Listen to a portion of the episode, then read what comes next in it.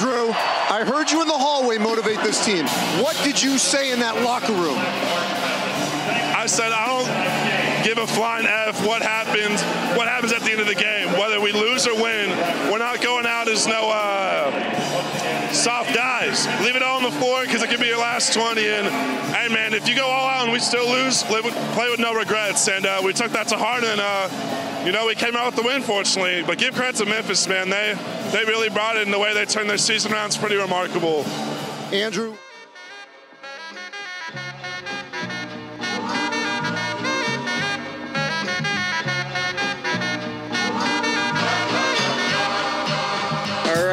Welcome to Beers and Buckets, the podcast for degenerates like us who love basketball and drinking beer, part of the Basketball Podcast Network, where you can get the latest on your favorite teams and what is happening around the NBA and NCAA. I'm your host, Connor Caldwell, and I'm joined by Dal Harmon. Dal, do you remember that 21st night in September when we recorded an episode of Beers and Buckets? I do. It's because it's tonight. That's a good one, though. I didn't even think that. I was waiting for it. I've been There waiting all day. I've been waiting literally all day. How you doing, man? Um, I'm doing well. Uh, got back from a cookout with some friends to do this.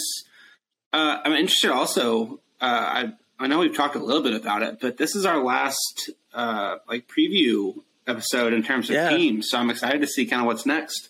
Yeah, Um, I'm I'm thinking we'll we'll probably do just conference by conference at this point and overview like it was we did top 25 teams, but you know like we didn't talk about some of the teams that probably will be in the top 25 that weren't last year. Yep. Uh, so I'm excited to talk about those teams and just as conferences as a whole and give our expectations for that for sure. So can't wait to get into it. We'll have to plan it out a little bit more this week, but uh, tonight we have a great episode lined up. Already recorded our interview, so I'm excited for you guys to hear that when we get to it. Yes, sir. But before we do that, let's talk about the beer, man. What are you drinking tonight? Um, so I went to a bookstore in Lexington and was going through looking at their their options and saw here I'll hold the the box up. Saw this this nice little looking T Rex boy, uh, and I was like, hey, I recognize that beer because a couple weeks ago, uh, actually at this point probably a couple months ago, I was in Des Moines for a like work trip because that's where my company is headquartered, and we got a bunch of beer that had T Rexes on it. I was like, oh, that's that same brewery. So got it. It is a it's from Toppling Goliath uh, Brewing Company, which is in Decorah, Iowa, uh, and a bunch of their stuff has T Rexes and other dinosaurs on it. Um, I had the like this is called the King Sue. It's a double IPA we had one that is like like this, but was green and purple, and I think it's the step below, and it's just a normal IPA. Um, so I got this one since I hadn't tried it yet. Uh, it says it's a hazy double IPA with mango, orange, and pineapple, um, as well as the the citra hop, which I feel like is one that like every IPA uses. Um, yeah. But while Connor's doing his, I'll look up everything on Untappd for this because I forgot to do that. Uh, but here, let's give it a try.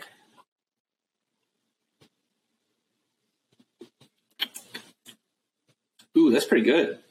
It's definitely smoother than I thought for a double For being IPA. a double IPA. Yeah, it's um I mean crushable. Probably not. It's probably pretty low in the crushable scale. Crushable for an IPA or just not crushable at all? Oh, I mean, if it's yeah, if we're doing the IPA crushable scale, it's it's honestly pretty crushable. I, this is way less like I don't know strong than I was expecting. Pleasant surprise for you then. There you go. Yes, definitely, You, definitely. you know, like there's that I love that meme that's like kids will turn like three or four years old and base their entire personality on one of these three things and it's like dinosaurs trucks or some i can't remember what the third one is but it's like dinosaurs and trucks and that's and so were you were you a dinosaur kid when you when you were like three or four years old down Oh, of course. I want to be Yeah. a paleontologist more than like anything in my entire existence. love jurassic park except for the scary scenes got to skip those yeah yeah, but Um, Velociraptors were like easily my favorite. Triceratops. Ah, I can go on and on. it just sucks when you find out they were probably like more like a bird than they were like a lizard. You know, and No, there's that super cool. realization. Yeah, it's just a little little different than what you expected. But Whoa. 4.3 on Untappd. wow, usually it's in like the three point four to three point seven. 3.8, point seven. yeah, Yeah, That's super high. It is a 100 on the IBU scale, which is extremely surprising as well. extremely and happy. 7.8 ABV. Uh, Hmm. so it's pretty strong, and it's a 16 ounce, not a 12 ounce. Yeah, So not quite a tall boy, but not a shorty either. exactly. Yeah, It's a wing. It's a wing. If we're doing, if we're comparing it to basketball positions, it's a it's a wing beer. yeah, yeah. Not a post player, not a not a not a backcourt player. exactly. It's not a big man. It's not- transition, it's baby, guard, all for exactly. transition. That's right. um, so three and D. I am drinking tonight the the pastryarchy. Uh, so it's Dew Claw out of uh, Baltimore, Maryland. Uh, it's, it's a chocolate cherry de- uh, dessert stout. It's 9.4 ABV, 45 IBUs, and it's a 3.87 on Untappd. So, um, not entirely sure how I'm to like it, but you know what? I wanted to do something instead of like, cause there was like 50 things I could have gotten that I liked. I wanted to give you guys a real authentic reaction to what I'm to be drinking tonight. I've done a stout before. It was the peanut butter chocolate stout. I enjoyed that. So let's see if I go two for two on stouts on this podcast. So let's let's try this. Well, I spilled it on my shirt. I'll be changing that. So you it's- for wearing a football shirt on a basketball podcast. It's yeah, true. Uh, it's very much a um, a dessert beer, and I don't hate it. It kind of reminds me of the the chocolate peanut butter stout that I had way back when we did that episode. I don't hate it. I'm not not entirely sure that I love it, uh, but I do see how people would like it, um, and. I mean, it's pretty good. It's a tall boy, not a tall boy. It's a 16 ounce as well. So we said it's a wing player here. Uh, but I, I don't know. Like I'll probably drink a half of it this tonight, and I have three more or whatever in the fridge. So at some point they'll get they'll get consumed. But it says to serve it with a generous slice of crumbly cake, and that would be pretty good with this. I'm not gonna lie. Uh, that would be that would be very good with it. So it's very decadent, very dark, but it's not, and it's not like super tart either. Though it says like it says crafted with tart cherry, but it's not super tart. It's not super like puckery. Uh, more smooth than a Guinness. So yeah, I'm I'm I'm about it.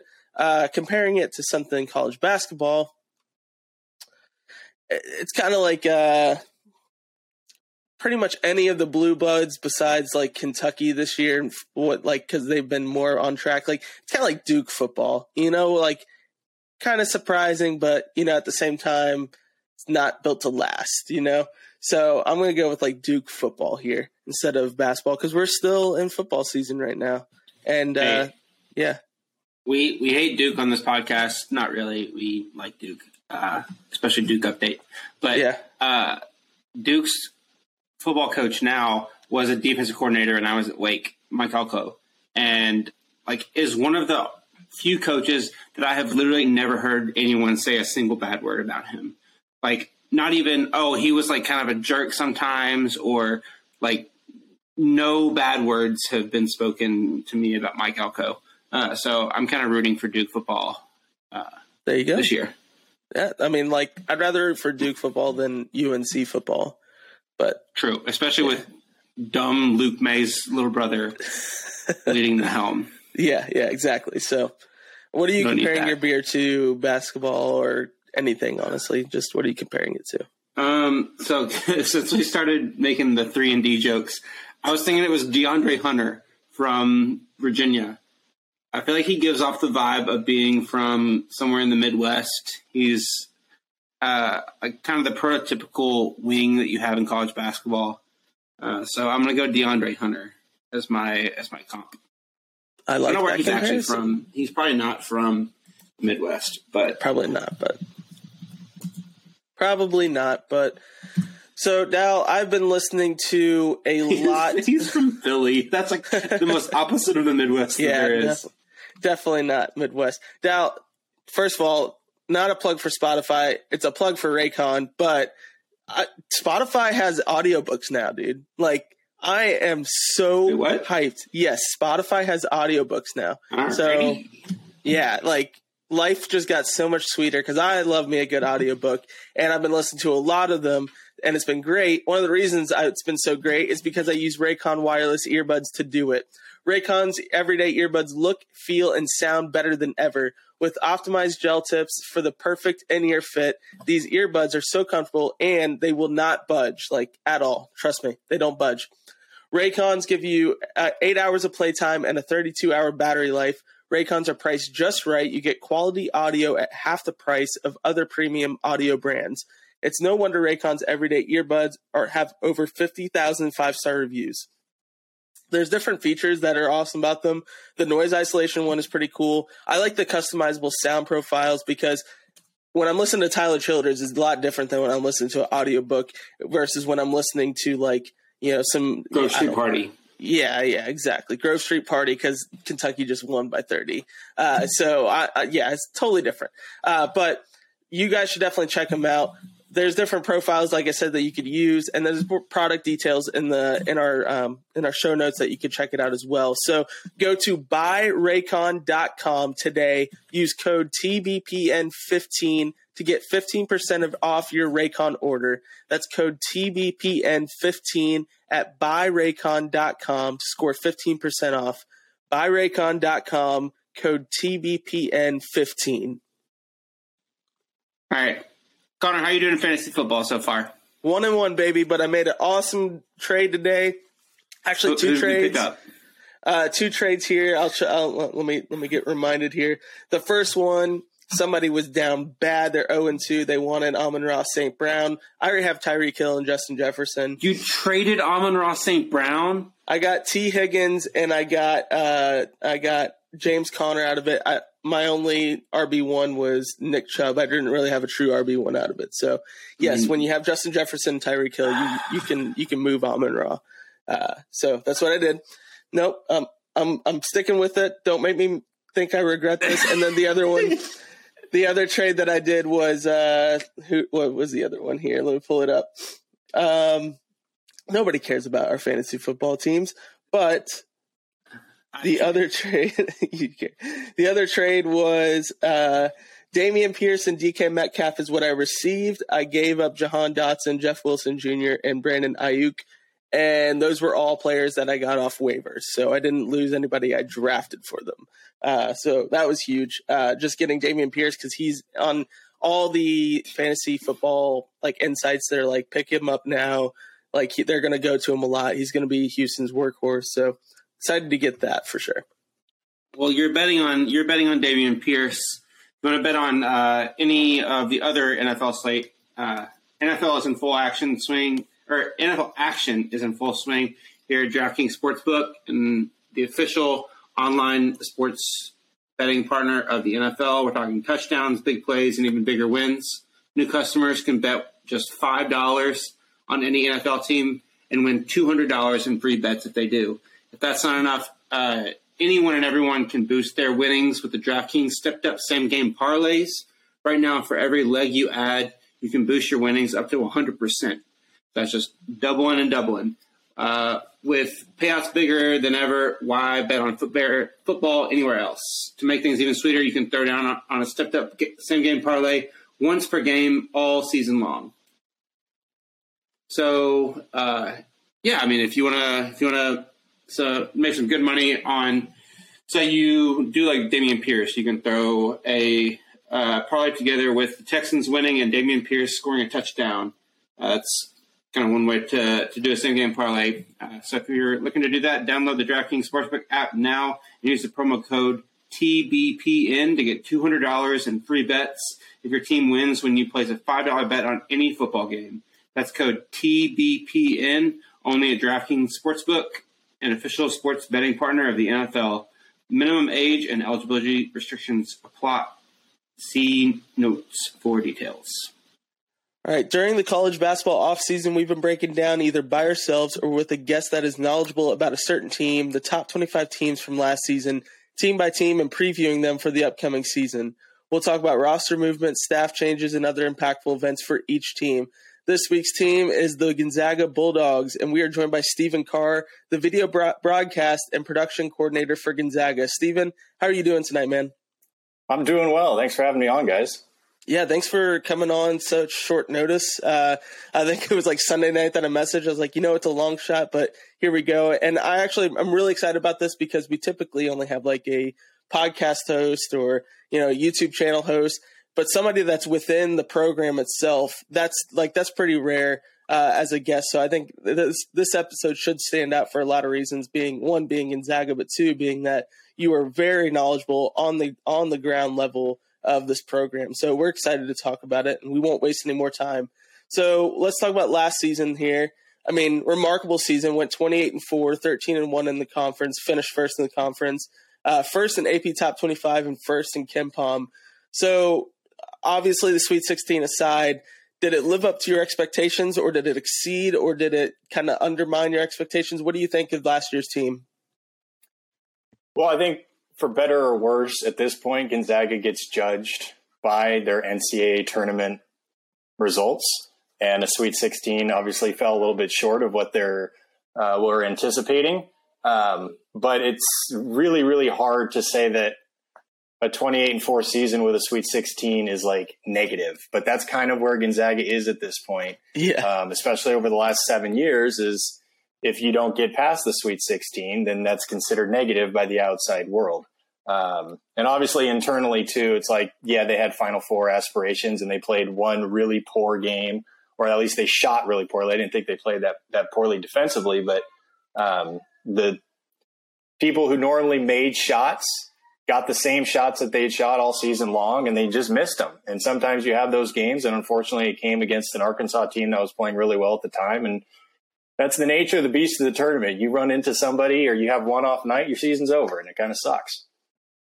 This is actually something I was curious about is so like obviously we're Kentucky fans, so we are as like used to a very critical fan base on their own team uh, especially coming off a first round exit. But I feel like that, or I guess just does Gonzaga get the same amount of crap from their own fans about the lack of Oh, I, I, don't even want to say postseason success because you all have a ton of postseason success, but just like the inability to get to that actual championship. Is that something that is prevalent in terms of frustration within the Gonzaga fan base as it is like kind of something that the media and other fan bases use to kind of poke fun at Gonzaga about?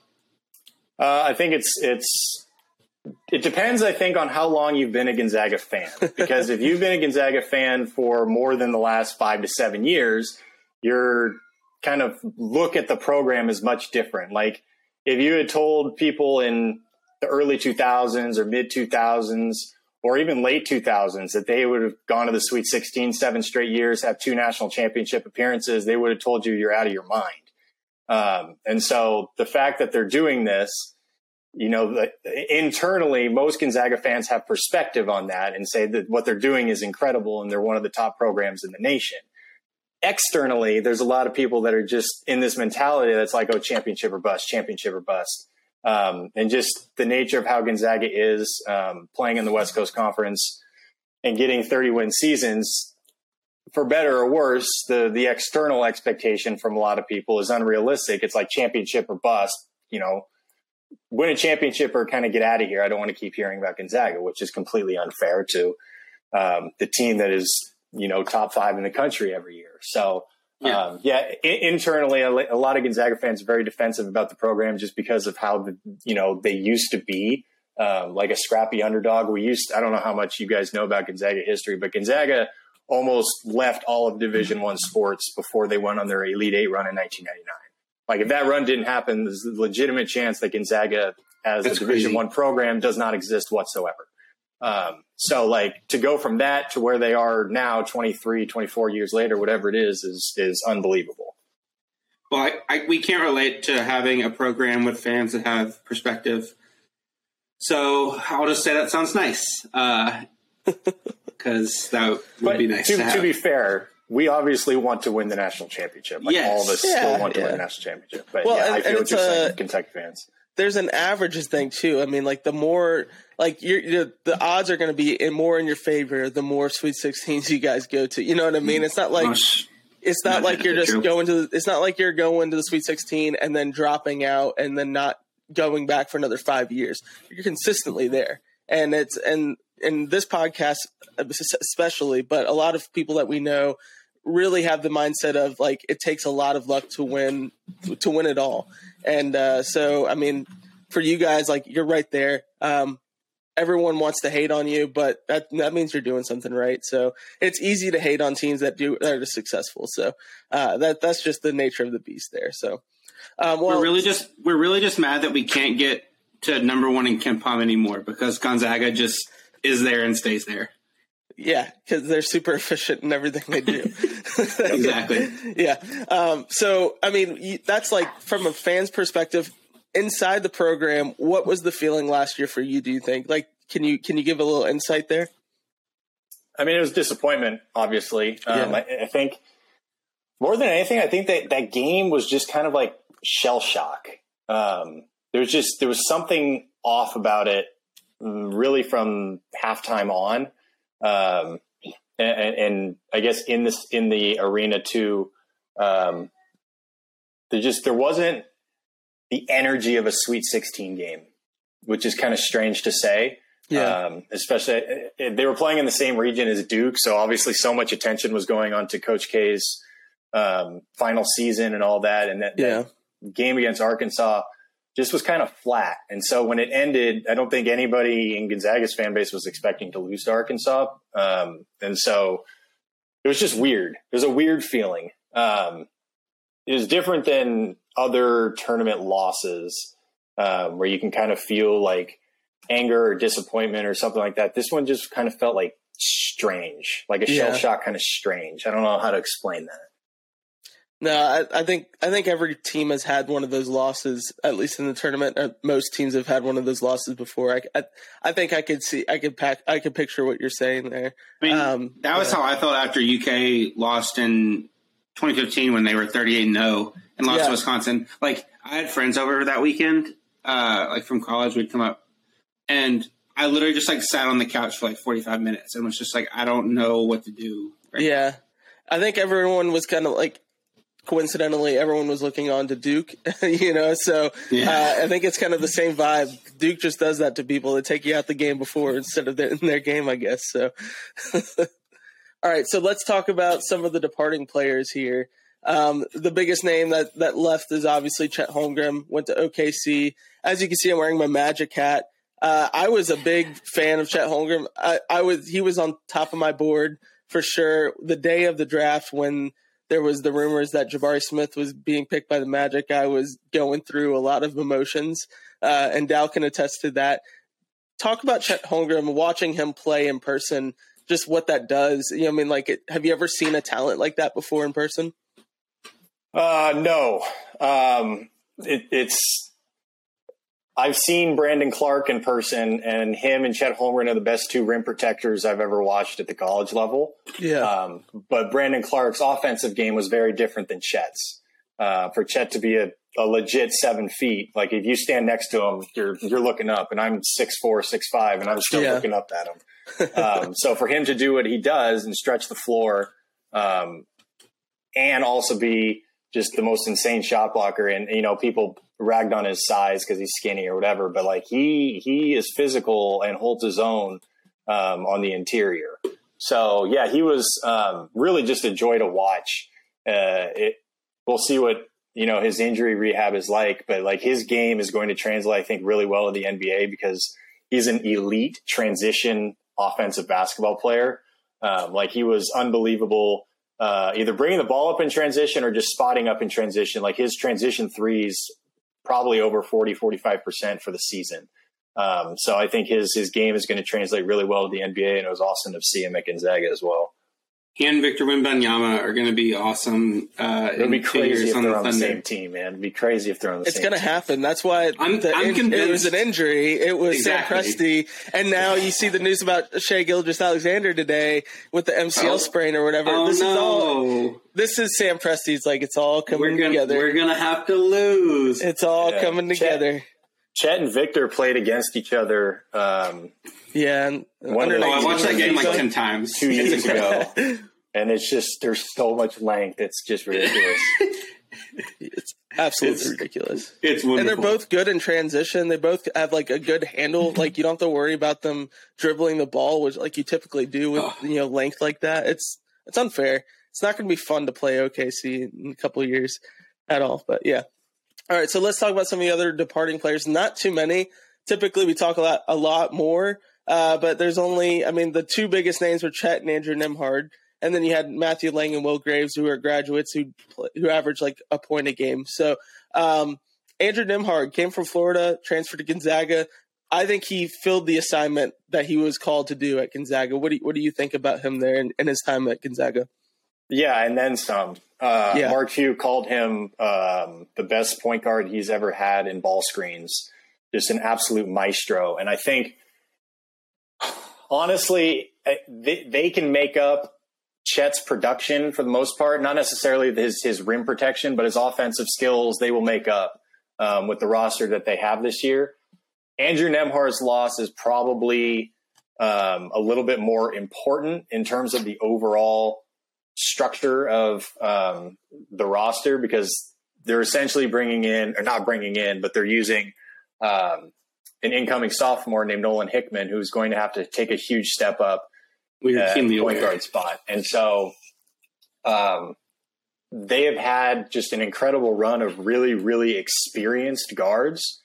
And this year they're going to rely really heavily on a sophomore who's a little bit inexperienced. So it'll be really interesting to see kind of how Nolan Hickman steps in to that role. He's a former five star player. You guys know all about Nolan Hickman. Um, and so, uh, yeah, no, I think that's the, the most interesting spot on this roster this year is the point guard spot. Um, going from essentially four years of Kevin Pangos to four years of Josh Perkins to uh, a fifth year transfer in Ryan Woolridge in the 2020 COVID season, and then two years of Andrew Nembhard, who was already an upperclassman. Like that's a lot of upperclassmen, experienced, um, mature point guards, and now it's uh, a sophomore um, who's going to be ready because if there's anything Mark Few and his staff has um, just excelled at over you know these 25 years it's having freshmen and sophomores take just enormous jumps after learning from great players in front of them for a season Yeah. um, and so that's kind of what Nolan Hickman is going to do this year I believe yeah. Yeah. Yeah, I thought it was really interesting. I was looking at, at their KenPom page, and they have the little thing like below uh, the player stats that has their depth chart over the last five games. And normally it's like, oh, for each team you'll have like two or three guys at each position because the way KenPom does it, it's it's not it's not like overly accurate. It's kind of a lot of it's based on height, but literally 99% of the minutes that it has logged over like the last five games, which would essentially be the last two games of the um like conference tournament and then the the tournament games. Andrew Nembhard is the only person that's listed at the one. There's no one else that Yeah. it has like playing any minutes at the one for them. So yeah, I mean it's it's a huge he was I think it said he was like third in minutes played this year in conference play. He was Um, he was basically playing 40 minutes a game down Yeah. the stretch of the season, and I think Right. outside of the um, the first round game, I think he sat a couple minutes at the end, but he played all 40 against Memphis and he played all 40 against Arkansas. Yeah. It's just tough to replace that. Very tough. Yeah. Especially with that, you know, just that the level of talent that he already had, plus the experience. It's going to be very hard to replicate that. Uh, so let's talk about the returning players here. Uh, we we know what we're going to get out of Drew Timme, Julian Strawther, Rasir Bolton. Give us some of the you know the guys that were averaging the single digits. Like, let us know what what to expect from these guys. We talked about Nolan Hickman a little bit. Let us know which guys you you expect to see make that leap besides Nolan Hickman. Yeah, so we talked about Hickman. The other one that everybody is really, really excited about is Hunter Sallis. He was also uh, a five star recruit coming in last year out of Nebraska, and um, his off season has been really, really good.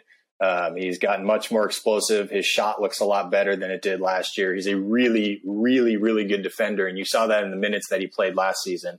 Um, and so he is going to most likely step in uh, into a, a, rotation role with heavy minutes this year. Um, and so people are really, really excited about him. Anton Watson is going to be a senior this year, and he's just kind of been steady all three seasons or two and a half seasons. He missed a lot of his freshman year with injury. Um, but he's just really, really steady with what he does. Um, super scrappy, great defender, good rebounder, uh, finishes well around the basket. Uh, and, and his offseason, he has extended his range more consistently. So it'll be interesting to see um, kind of the growth of his offensive game. Um, and then the the one wild card that everybody is kind of, of looking at is Dominic Harris. Uh, because he came in with Julian Strawther and Jalen Suggs in 2020, and they called themselves the Tricky Trio. Um, and he committed to Gonzaga back in like 2018 or something. So he's been a Zag for a long time, and he yeah. had a, a solid freshman year, but he missed all of last season with a foot injury. And so he's coming back from that injury now, and he is like a prototypical three and D guard, really good shooter, really active hands, good length. Um, and so we're going to see kind of where he's able to slot in because they've got a lot of guards on this team. They've got yeah. Dominic Harris, like I mentioned. They got Sallis. They got Hickman. They've got Bolton, who came back, and then um, we'll touch on the incoming players in a second. But they also have Malachi Smith. Um, so there's just there is a lot of guard talent, and so it's going to be really interesting to see kind of how the rotation shakes out with all those guys. It's it's yeah. nice to hear they have another shooter coming in because that was one of the things I had kind of noticed is outside of Strawther and Bolton, who shot 30, essentially 37% and 46%, 46% on 139 threes is crazy for Rasir Bolton. But outside of those two guys, your best returning shooter is Hunter or is Nolan Hickman, who was who shot almost 83s and was only a 31% three point shooter. Yeah. So I was just curious, like, yeah, it's a, a lot of these guys have really great two point percentages, but was curious like where they're going to kind of get that spacing and get the that three point shot. But if yeah, no, that's a good question. And, and, obviously, Chet Holmgren stretched the floor when he was when he was out there too. Yeah. Strawther is a great shooter. Bolton's a great shooter. Bolton was one of the best shooters in the country last year. Yeah, yeah. Um, and then Hickman is actually quite a good shooter. He just didn't play a ton, especially down the stretch last year. Yeah. Um, but he was he's a he's a really good shooter. Sallis, we'll see. Um, he, he, like I said, he had a really good offseason. He, he, he worked on his jump shot. We'll kind of see where that leads. But Malachi Smith is also a really, really good shooter um, and played really well at Chattanooga. And he is elite in transition as well, which is where Gonzaga gets a lot of their points. Um, so I don't, I don't think there's a huge concern uh, at the three point line um, just because of how good Julian Strawther and Rasir Bolton are. Uh, I mean, they were basically made up, like you said, a lot of their three point shooting last year, and both of them yeah. are back. Um, and then you add in Nolan Hickman, who's probably a better three point shooter than Andrew Nembhard was. Um, and then you add in Malachi Smith as well. Like that's if if that ends up being your starting lineup, those four plus Drew Timme, you're essentially got the best, arguably the best post player yeah. in the game. Yeah, watch watch your tongue there. yep, arguably the best post player in the game, surrounded by four shooters. Um, yeah. and so that'll be really interesting to watch. Yeah, yeah. Uh, well, you, you touched on Malachi Smith. Go ahead, Dal. Uh, I was just going to say, Andrew Nembhard's three point percentage is the exact same as his sophomore year before he transferred to Gonzaga, the exact same as Hunter Sallis's was last year. So that's interesting. Um, on a couple more attempts, but we're just around 31%. And yeah, I mean, he ended up being a 38% three point shooter. Uh, Nembhard did last year. So, which is respectable. Hopefully, That's not yeah, hopefully you that, see yeah. a jump like that. Yeah. No, so you touched on Malachi Smith. Kind of give us a, a, breakdown of these incoming players. There's only three that I'd found. If there's any more, you know, you have to let me know who they are. But all I could find were Braden Huff, Malachi Smith, and Efton Reid uh, let us know what to expect from these guys and how they kind of fit into onto this roster here. Yeah, I mean Malachi Smith. Um, after watching tape of him over uh, this offseason, I compared his game a lot to Nigel Williams Goss, who was Gonzaga's point guard in their 2017 national championship game. Um, that he's just he's strong as hell. He's a tenacious driver, really really good rebounder. Um, can see the ball or can see the court really well. So I think he's going to do wonders, especially alongside Nolan Hickman. Uh, Mark Few has loved to play two point guards next to each other a lot through his 20 years, and some of his best teams are with two point guards at the same time. Both national championship teams that they had in 2017 and 2021 both played and started two point guards.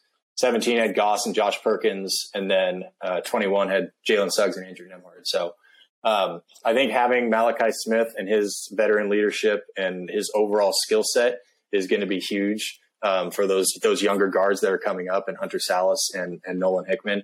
And then Efton Reid is interesting. Um, you guys saw a little bit of Efton Reid uh, when he played for LSU last year. Super. I mean, the dude is huge.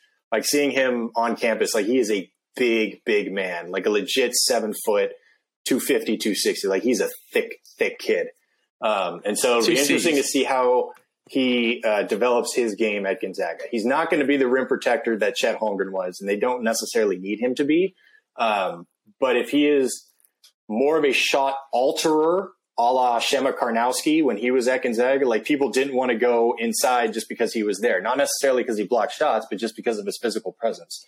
So if Efton Reid can be something like that and then develop his offensive game, um, I think that would be huge the return of Drew Timme helps out Efton Reid, I think, immensely because he doesn't have to be a 25, 30 minute a night player. Like he's probably going to end up playing 12 to 15 minutes behind Drew Timme. He can develop his game. And then once Drew leaves next year, Efton Reid is going to step in and hopefully become one of the next great big men uh, on Gonzaga's campus. And, and, and then Bra- Braden Huff, sorry, sorry to cut you off. Braden Huff Very is good. the third one. He's a true freshman coming in, um, four star player in all likelihood, he's going to end up um, kind of just being a, a, developmental player this year, and then kind of see where his role lies next season. Yeah, I was watching some of his uh, some of his highlights and some of the, the game film that I, I could find on Google yesterday, and that's a that's a guy that people should get excited for. Like you said, not this year, but in the years to come, especially learning, sitting a year behind uh, Drew Timme, getting that experience in the system.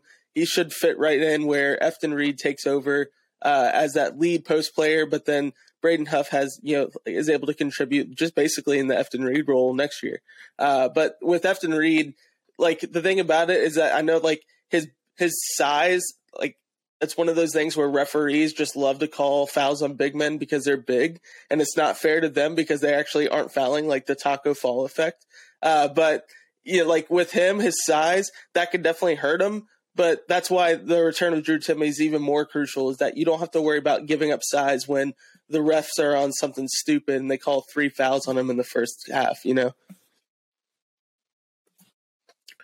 So uh, let's let's do this. Um, let's do the expectations here for for Gonzaga this season. Uh, I don't think we really need to do the WCC. If they they lose a game or two, it's not a huge deal. They'll still have like a seven game lead on everybody else.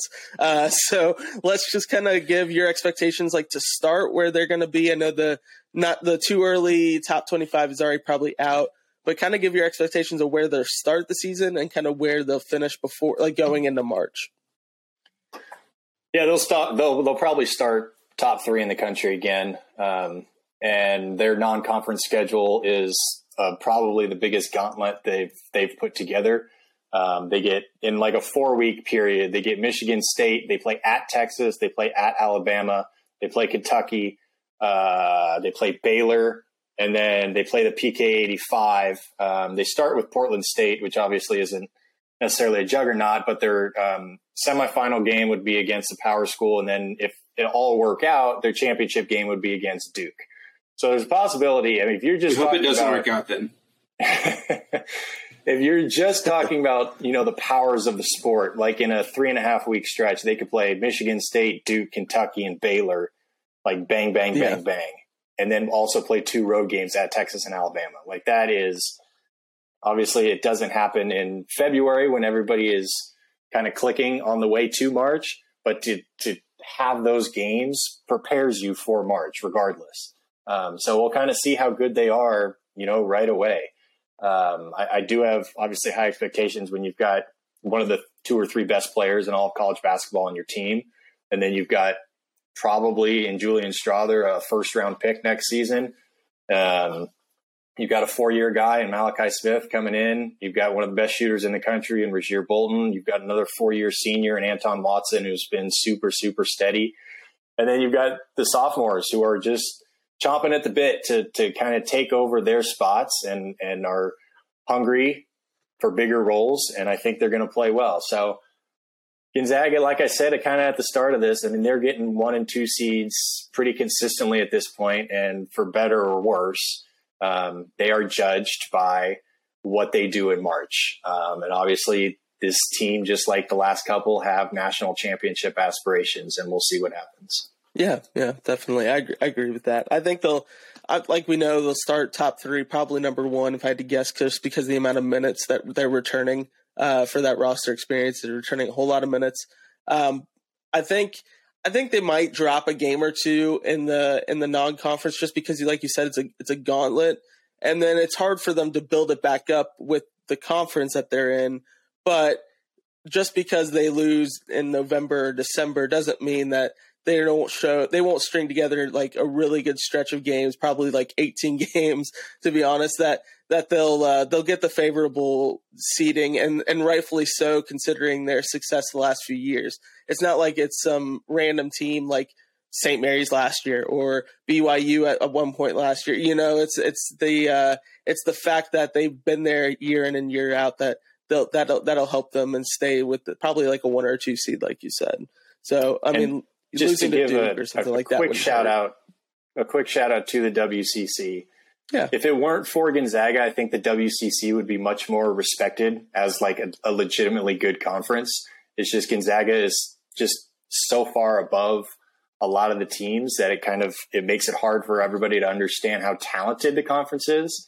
Um, so like last year, they had six different postseason teams. Yeah, I don't know how many people know that. Like the conference continues to grow it's just when they see, you know, Santa Clara, who almost won the NIT last year and was just Portland? produced a top a top 15 pick in the NBA, when they see them go against Gonzaga and lose by 30, it's like, well, the WCC's trash. It's like Santa Clara beat like multiple power schools last yeah. year. Like that's a yeah. good team. You know who it's else lost Gonzaga. by thirty is UCLA. You know what I mean? like, it's like, but they don't give crap for UCLA about that. You know, but, correct. Uh, but I uh, know I, that, that we, was just my, my soapbox on, on, the WCC. No, Sorry, we we agree with you on that. We I, I had I had a tracker on it last year of counting how many tournament teams they could potentially have and keeping keeping track of that. And at one point, it was tied with the ACC, which obviously was a down year in the regular season, but had the best, you know, NCAA tournament showing uh, when it was all said and done. But you know, like it was like they were like almost tied with tournament teams with, between all the you know everybody that was making it. But yeah, what are we gonna say now? I was gonna say I I know that Connor definitely did as well, but I was gonna say I, I caved pretty hard for both St. Mary's Santa Clara and San Francisco all last year. Yeah, uh, and made sure to bring up that they were actually good. And yeah, like you said, whenever you're coming in and playing on Zag every year, and that's really the only game that people tune into, and they see, oh, you get beat by 20. It's like, okay, why do I care? But yeah, uh, I it's like, the, the West, like, West Coast Conference was.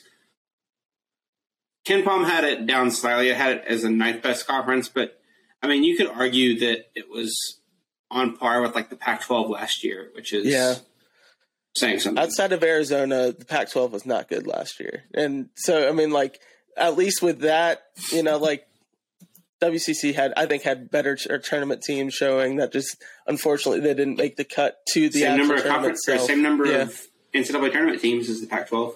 Yeah, so um, I think they could have had more that would probably would have been better than the Pac-12, but neither here nor there. Uh, so yeah, let's move on to the all-time Gonzaga starting five and six man. So we don't have to go and set order like who's your point guard or whatever. Just what like just let's we'll do our positions. But when you think Gonzaga basketball, who was the first person that you think of? Oh, geez. um, man, it's. I think for me, it's Adam Morrison. It's got to be that, that. Yeah, it's probably just because that's kind of who I grew up watching. Was It's got him. it's got to be. But a I lot, feel of, like that, a lot of people still say John Stockton, depending on how far you go back in the Oh. program. But I think most people would would still say uh, Adam Morrison. yeah, I forgot about him. I feel like that you ask most people, like It's especially people around our age, and it's Adam Morrison. It's Yeah, yeah, Yeah. definitely. All right, so so we're gonna put him on there. Uh, what's the next player you think? Well, uh, this is uh, difficult because there's so many, and I kind of made a, a starting five based on what I think would be the best team, as opposed to possibly the best or the most knowledgeable or whatever five yeah, that's players. fine. No, Okay. that's Um, fine. So we'll do this. We got to do this quickly because I got to give my my kid a bath. yeah, um, yeah, yeah. so I went John Stockton, Nigel Williams Goss, Adam Morrison, Chet Holmgren, Brandon Clarke. That would be my Gonzaga starting five, and then Dan Dickau as my sixth man. I like it. I, I mean, that, I'm going to override the sixth me. man and make it Kyle Wiltjer since Yeah. he is an honorary cat. Kentucky connection. I love That's it. right. Uh, That's what I was going to say. National Can we, can we throw Kyle Wiltjer in there, please? I also just love always it. forget that Domantas Sabonis went to Gonzaga. Yeah, he was Yeah. Freaking beast, man. He should probably be on there too, but I went with Brandon Clarke over him. Uh, that's that's, That's both of those one. guys deserve absolute consideration. I love them both. Yeah. So, all right. Well, we won't keep you any longer. Go give your kid a bath. Uh, we appreciate you coming on. Let our followers know where they could follow you and keep up with Gonzaga this season, so that way they get the inside scoop. Where can we find you on Twitter? Yeah, absolutely. The Twitter handle is at scargo. That's at s k a r r g zero scargo. Perfect. Easy, easy to remember. Just think the snails. So yeah. All right. Oh, Stephen, we appreciate you coming on, taking the time to come out and talk to us. And uh, if there's anything else you want to shout out, go for it. And if not, then we will talk to you later. All good. You guys do good work. Appreciate you having me on. Appreciate it. Appreciate man. it, Thanks so much. All right. It's time for the last call. Episode's almost over. Dal, what do you have for us tonight? Um, I don't know. I don't really have a ton. Um, I've been enjoying football. I don't know. Do you have anything? Um, I might Yeah. just piggyback up yours. Yeah, you and I are, are millennials uh, through and through, correct? I don't know. I'm like right on the edge, and I, I feel like it's conflicting whether or I not feel I'm like- millennial or. I feel like you're more millennial. I feel like you're a millennial. You're older than I am, and I identify as millennial, so I'm gonna go with that. Uh, but I'm tired of all the crap that millennials are taking, especially at TikTok. They're like, I saw one today that was like, you got to stop using boomerang on Instagram. First of all, no. Second of all, like second of all if there's a feature on instagram that's widely used by like everyone on instagram it's okay to use it. Like you can do things that are popular. And you know what? Stop not capitalizing your letters gen z. Like just use capitals you know? Like you're not that cool. You're not that guy. I overuse So- capitals. Yeah, so I same guess here. that does make me a millennial. it doesn't matter. Like you can have proper grammar through like s- social media and texting. Like it's okay. Mm-hmm. Like no one thinks less of you for using capitals. And you know what? Nobody like i feel like gen z thinks that every millennial was like a fred.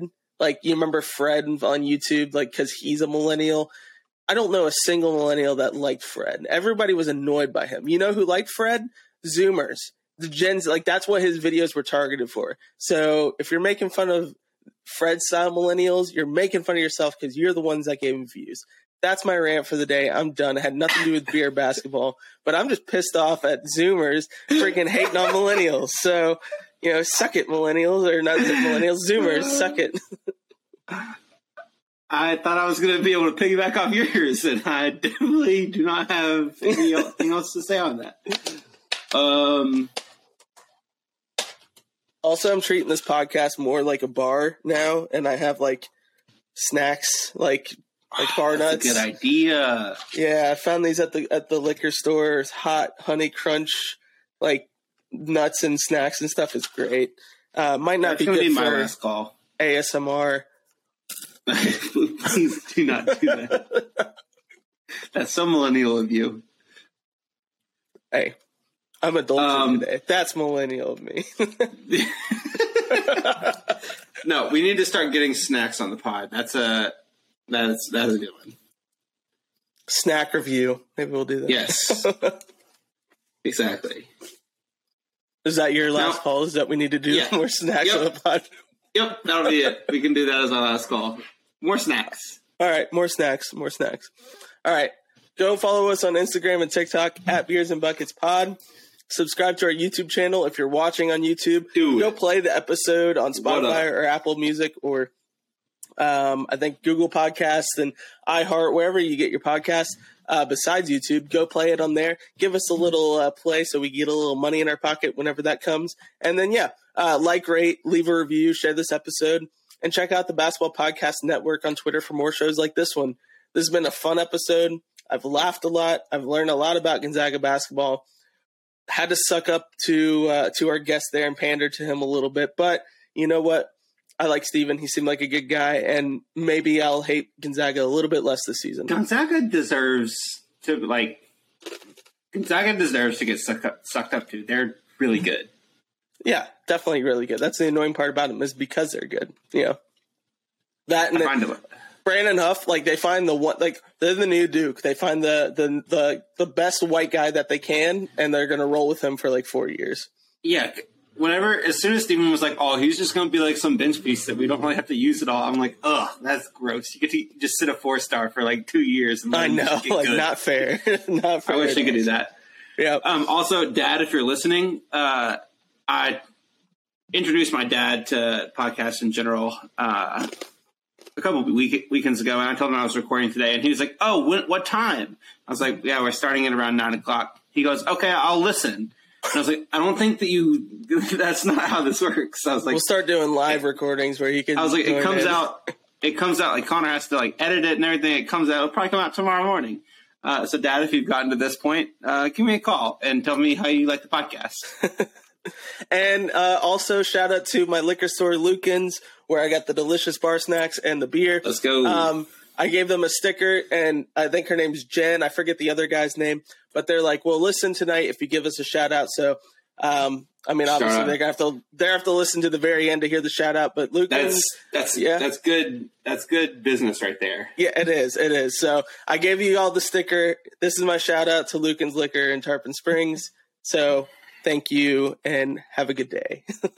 you guys have a fantastic week. We'll be back next week. I think we'll talk about uh, a conference, probably starting with the letter A. We just got to got to decide which one, and we'll go from there. So we'll figure it out and talk about it. But we will be talking about a conference of some sort next week. So tune back in. You'll hear more about all the teams in that conference, whatever it is, and uh, yeah, you'll be more knowledgeable than probably any of your friends on college basketball this season, which will make mean absolutely nothing come March because we don't know anything. So Hey, we Yeah. know a lot. we know a Uh, lot, but I still probably got bounced in my bracket challenge last year because I had Iowa and UK in the final, so that didn't work out. Yeah. If you if there is something that you would like to hear us cover in the off season, though, whether it's college, NBA, anything in between, um, let us know because we're definitely still kind of in the planning process for the rest of the the off season. So um, definitely have some some time to fill. And if you all are looking to hear anything, uh, we're more than happy to take suggestions. crazy enough, we have like two months left before college basketball is back in our lives. So yes. we're right there. We'll we'll get through this time together. So let us know what you want to hear. We'll talk about it. We'll get some guests on that that is more knowledgeable than we are about those conferences or those teams. And yeah, let us know. Have a have a great week. And that's the bottom line because Connor said so. Peace out.